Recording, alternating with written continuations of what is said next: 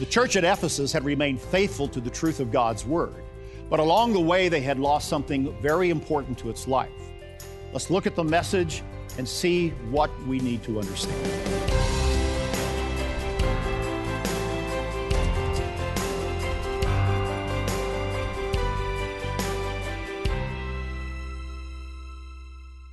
Are you one of the many who do not attend a church?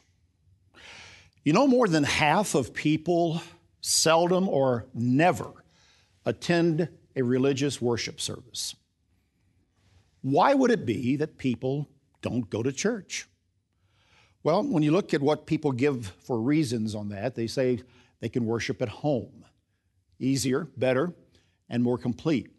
Many say that they just cannot find a church that satisfies their particular form of worship and what they should be doing. What do you say? Why would it be that you find yourself not being in church? When I look at how I've heard people feed that back to me, my experience tells me that the number one reason most people do not attend church is because the church is not filling a void in their life. There's something empty, something missing in their life. And the teaching of the churches that they may attend lacks spiritual truth that really satisfies them and gives them hope and meaning in life. Most people say that they want to know God. Most people say they want to have a relationship with God. But many just can't do it in an organized church. When you look at what the statistics and the surveys tell us about these things and why people flounder in that and why church attendance in some areas goes down, you have to come back to, I think, to, to understand something about what you would call true religion. It's going to stir a passion for God. True religion is going to give people answers in their life for the big questions that they have. In short, true religion is effective. It helps people live happy and successful lives. The Bible shows us that the church of God, as defined in Holy Scripture, is a spiritual body, the body of Jesus Christ. And Christ is the spiritual head of his church. Jesus said in a very important statement about the church that he would build his church. And he said, The gates of the grave, the gates of Hades, would not prevail against it. The church of God is to be a very powerful force, working for good, pushing back at the darkness of the world at any given time. In the book of Revelation, we read where Jesus Christ spoke directly to his church, at that time located in seven different congregations during the first century when Jesus gave that message. He gave to each of those congregations a message that was designed to help them to be effective, vibrant churches holding fast to the true Word of God. Each one of those congregations was in a city with identifying characteristics and a spiritual condition that was listed for them. Each of those congregations was given a specific message to encourage them to overcome to deal with the challenges of their time, and to prevail in the world that they were in. And those messages apply to the church of God today. In fact, we look at those messages and we can see parallels for the church in today's world from what we read there. In this program, we're going to examine the message to one of those churches in the ancient city of Ephesus. It's the first of the seven messages that are found in Revelation chapters 2 and 3. So we begin a series here going through each of these messages to these seven congregations. So let's begin by getting our bearings and thinking through a few things. The entire book of Revelation was written on the island of Patmos in the last decade of the first century. That is when John, the author of the book, received the revelation from Jesus Christ. We say that John is the author of the book of Revelation, but it really comes from the Father to Christ to his servants. John, one of the original apostles of Jesus Christ, had been exiled on this island during a time of severe persecution at the time of the Roman emperor whose name was Domitian.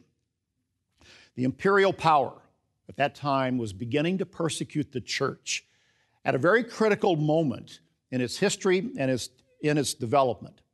And so the revelation came from Christ to John to show things, as he says, which must, must shortly come to pass. And the book of Revelation actually contains prophecies that impact the church and the world before the second coming of Jesus Christ, which means that it is a message that impacts us today. And it's very relevant, a truly relevant message for us. And so John was told to write in a book the things that he would see in the vision, and then he was to send the message, the entire book of Revelation, to the seven churches that were in Asia in Ephesus, in Smyrna, city named Pergamos, Thyatira, Sardis, Philadelphia, and finally to the church in a city called Laodicea. And so the first letter went to the church in the city of Ephesus. Now, Ephesus a, was a well known city, a very popular, big, major metropolitan area at that time.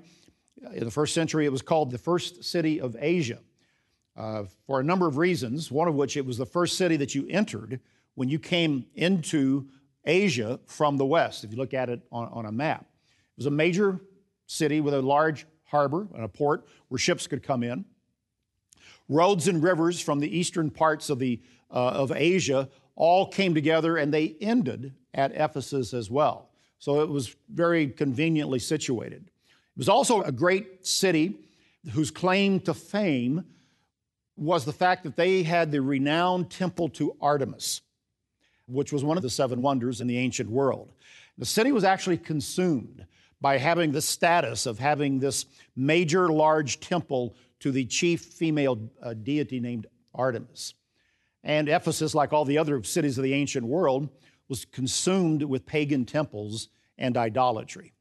In fact, the, the preaching of the Apostle Paul in the city of Ephesus had made a tremendous impact in pushing against that idolatry at the time that he was there when he spent a considerable amount of time in the city of Ephesus. But 40 years went by. Later, when we read the book of Revelation, the church is still there in, Ephesus, but there are some problems.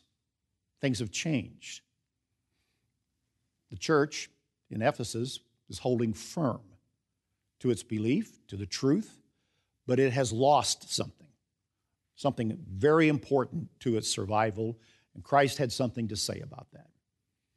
Now, before we look at what Jesus says to the congregation in Ephesus in, in Revelation chapter 2, let me show you about a study guide that we are offering as a companion aid on this series of programs, and this one in particular. It is the booklet The Church Jesus Built. This study guide for this program is a very comprehensive presentation of what the Bible says about the church, the church Jesus built. And so, whether you attend church regularly or not at all, you should look at what the Bible says about the church of God, the biblical definition. You're going to find out in this study aid things that you just didn't know. And it might begin to change your mind if you have a problem attending church.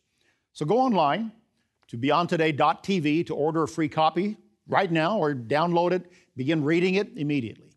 There's a phone number on your screen that you can call as well. We'll mail you a free copy of this booklet, The Church Jesus Built. Now let's get back to the message to the church at Ephesus. The church at Ephesus had remained faithful to the truth of God's word, but along the way they had lost something very important to its life. Let's look at the message and see what we need to understand. So in Revelation chapter 2, it says, To the angel of the church at Ephesus, write, These things says he who holds the seven stars in his right hand, who walks in the midst of the seven golden lampstands. This is an image out of chapter 1. So, what's this angel? Well, the word angel can mean either a, spirit messenger, which we're familiar with, or it can also mean a human messenger, both ways. We know from Revelation chapter 1 that the mystery of the seven stars are the angels of the seven churches, and the seven lampstands are the seven churches. So, the angel here is likely one assigned to the congregation. We know from Scripture that angels do act as high level spiritual servants to God's people. Angels do many things that we are not aware of. And it says here in Revelation that Christ holds the seven stars in his right hand, which really speaks to the power of Christ to not only rule and to guide his church, but the power that he has over the forces of the world to protect the church against satanic forces that are bent upon destroying the church. In the first century, it was the Roman Empire that was aligned against the church. Remember, I said earlier that John was exiled on the island of Patmos. The church was beginning to experience persecution from Rome, from that power. But Christ is shown here having rule over all earthly rulers, having power against Rome. Christ is not pictured as a distant, aloof ruler. He walks in the midst of his church then and today.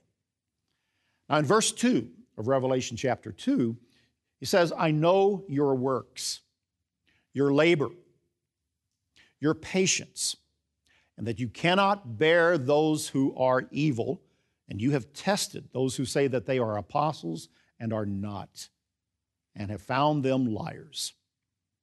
The members in Ephesus had a legacy of holding on to truth, what we might call the faith once delivered that was given to them.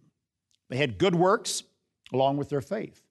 And their faith was shown by their works, their deeds of, of righteousness. This has to mean that they kept the whole Word of God, what Paul said that he had declared to them as the whole counsel of God when he was in their midst. Their works of faith are further magnified by their labor and their patience. Not only was their conduct good, but they actively worked against anyone who spoke anything other than truth in their midst. They were not a passive group of people content to rest on their past. They actively resisted those who brought in evil, either through teaching, false teaching, or bad conduct. In other words, if somebody came into their church with beliefs and teachings contrary to sound truth and doctrine, well, they, they, they, they, dealt with it. It was a constant challenge in the first century, but they worked to root it out and to keep it out. That took effort, and the church was led by people who were willing to do that. Those people knew their Bible, and they could recognize false teaching. This is further testified by what Christ says. He says, You've tested those who say that they are apostles and have found them to be liars. Who were people coming into their midst claiming to be apostles? Well, it, it, probably they were self styled teachers who thought that they had a divine commission from God, pretending to speak on God's authority. Paul, who had started the church in Ephesus, he was a real apostle. And he warned the Ephesian elders about 40 years earlier. He said, Men are going to come and rise up from your own midst, that they will speak perverse teaching and seek a personal following. And he called them savage wolves. Well, that warning stayed with the church, the elders. They acted on it year after year after year and managed to hold on to the true doctrine and faith. In verse 3, Jesus says, You've also persevered and have patience and have labored for my name's sake, and you've not become weary. At this point in the passage, it's, I think, good to skip down to verse 6, where Christ also says, but you have this that you hate the deeds of the Nicolaitans, which I also hate. He mentions a group of people that are different than those who claim to be apostles. It seems that this group of people called the Nicolaitans were currently, at the time of the writing, impacting the congregation, causing problems.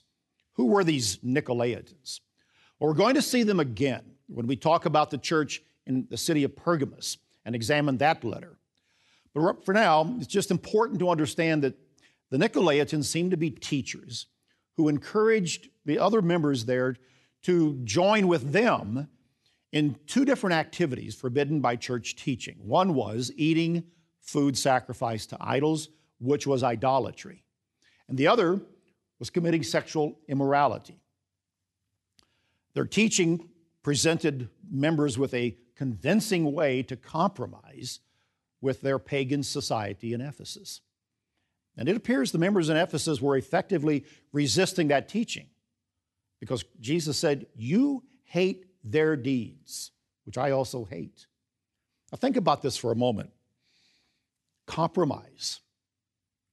Compromise with culture is a big problem even today for people of faith. We're in a culture war that's turning morality and truth inside out. There's a full court press on to label as acceptable all forms of immorality. The sexual revolution of the 1960s has morphed into the LGBT plus phase where all forms of immorality are considered normal. It's come to the point where you must now deny biological fact of gender truth and accept the lie that denies one's sexual DNA. God's word says that we are made male and female. A large lie looms over our culture today, and people of faith are compromising to go along. So, where do you stand? Do you hate the deeds of those who promote compromise with truth? No wonder many churches and religions have lost members, and people are scattered, divided by lies. The Ephesians were faithful to truth, and Christ tells them, You've persevered and have patience. You've labored for my name's sake, and you've not become weary. They never stopped resisting heresy and false teaching. They patiently met each problem. But the constant, relentless battle did take a toll, and it brought on a problem that Christ brings to their attention. In verse 4, he says, Nevertheless, I have this against you, that you have left your first love. Now, that phrase, leaving your first love, it includes a love for both God and Christ. And despite their holding to truth and the true teaching and their love for their fellow members in Ephesus, the church, after years, had struggled and something had diminished, something had been lost. The fresh glow of love and honor and respect for God and for each other had been lost. We shouldn't be surprised. Jesus warned his disciples that there would be a time when those twin dangers would come. And he said, Many false prophets will appear and deceive many people, and the love of many will grow cold. You see, it's important to hold on to truth, but that must not come at the expense of an erosion of brotherly love and affection. And that's the great problem in Ephesus. Next, Christ says, Remember therefore from where you have fallen. Repent. Do the first works, or else I will come to you quickly and remove your lampstand from its place unless you repent. Now, Christ never rebukes or corrects in any part of his word without showing a path forward, a plan to solve the problem. Remembering is a very powerful tool. You remember the story of the prodigal son? When he hit rock bottom because of his actions, he remembered how good he had it back home with his father. Remember that? He remembered his father's servants, that they were eating better than he was. Forty years after its founding, Christ is telling the Ephesians to remember the fresh excitement, the love that they had for one another at the dawn of their fellowship. They were ecstatic to leave behind the moral and spiritual filth of their pagan worship. The joy of knowing the true God opened up bright new vistas of meaning for them. They were not alone. They'd come to realize the fellowship of like minds created love and respect. It had created a true brotherhood. The word that Christ uses here to repent means to change your mind. They were told to change from the callous edge that their behavior had taken as they contended for the truth. What would happen if they didn't change their ways? Well, Christ said, If you don't, I will come to you quickly, and I will remove your lampstand from its place unless you repent. What that means is they were in danger in, in Ephesus of losing their place among the other churches and their role in witnessing for the gospel in their world. It's really a severe warning of action that Christ will take if they don't change their behavior toward one another. You know, for a modern ear, something like that from Christ doesn't sit well. People may not think of Jesus Christ in that manner. A lot of times people only want to think of Christ as meek and mild, the loving counterpart of the harsh God of the Old Testament. But Christ is very stern with his church. He was then, and he is today. He says here in this passage that if you don't change your ways, I'll stop using you as part of my body, my spiritual work. And that's an important message for the church of God today. And we would all do well to listen to that. In fact, that's what Christ says to do. But if you can't recognize God's church, how will you be able to fully apply Christ's teaching?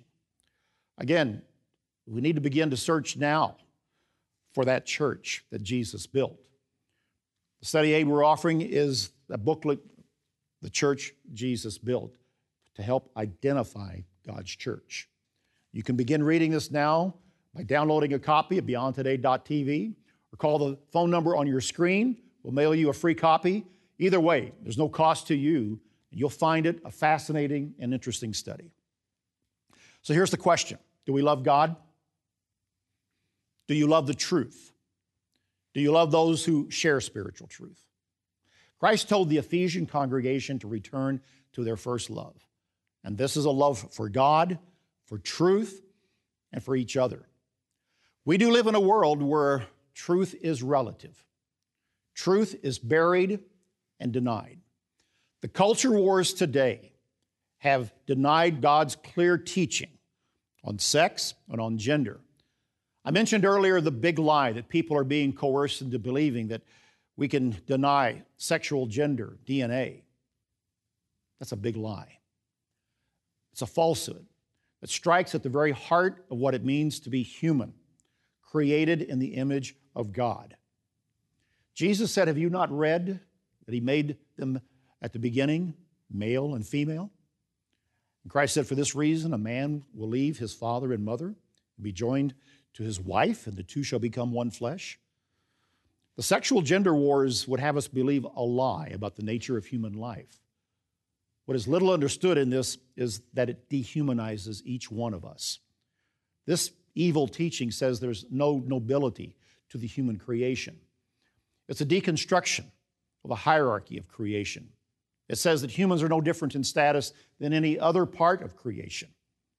It dethrones man from the God given position at the top of creation. And in effect, it dethrones God. What we have then, as a result, is a powerful group of people in society that can control the weak and throw them to the wolves. And the weak and the poor in society are then rendered defenseless. Old values are gone, replaced by a cold, sterile dogma. The last of biblical values are gone in this battle and a great evil descends upon the world. The end result will be what Christ did foretell when he said that the love of many will grow cold. So, this message to the church at Ephesus reflects a group of disciples who, more than 2,000 years ago, fought against an ungodly society that dehumanized men and women, ground them up in this huge pagan machine of the time. God had, His mercy had rescued them from a meaningless life of futility, and by his love had raised them from a lifeless way into a relationship with the resurrected Jesus Christ. And Jesus said that the defining trait of disciples would be that they would love one another, then and now. And he called the Ephesian church back to that first principle to recover their love for one another and for God. And so when we come to looking at the messages of, to the churches of Revelation. They do speak to us today. They contain a challenge to examine the church where you do attend. Does your church teach the truths of the Bible? Again, the study guide that we're offering, the church that Jesus built, not the church that men built. It's one that you're going to want to read and go through and look up the scriptures in your, in your own Bible because it goes through Scripture to show you how to identify God's church today among all the differing churches and religions that you see. And this matters. This matters really big time. You should, stop putting it off if it is something that has caused you to linger in faith, belief, and fellowship with those of, like mind. Your eternal life is at stake. Christ is judging his church today. True religion and true faith can be found, but you have to look. Get this booklet. Begin your search today using your Bible. Go online to beyondtoday.tv. It's a free copy to you. Download it. It's ready for you now. Or call the number on your screen. We'll mail you a copy at no cost to you. Christ concluded his message to the church at Ephesus by saying, He who has an ear, let him hear what the Spirit says to the churches. To him who overcomes, to him who is victorious, I will give to eat from the tree of life, which is in the midst of the paradise of God.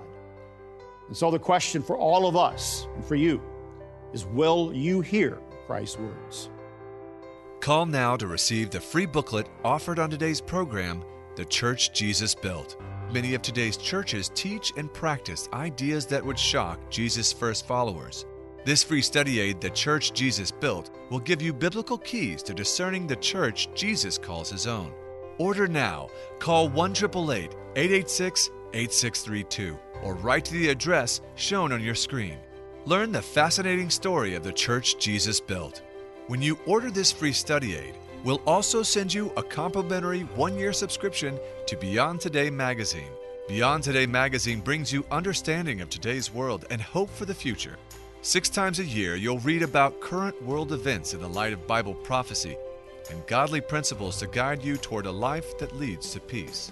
Call today to receive your free booklet, The Church Jesus Built, and your free one year subscription to Beyond Today magazine. Call 1 886 8632 or go online to beyondtoday.tv. Hi, I'm Gary Petty, a pastor with the United Church of God. If you're looking for a church that encourages living what the Word of God really teaches, you found the right place. We're a community of believers dedicated to seeking the truth and preaching the good news of the coming kingdom of God. We'd like to welcome you to come and join us on this spiritual journey. We have hundreds of congregations around the United States and across the world.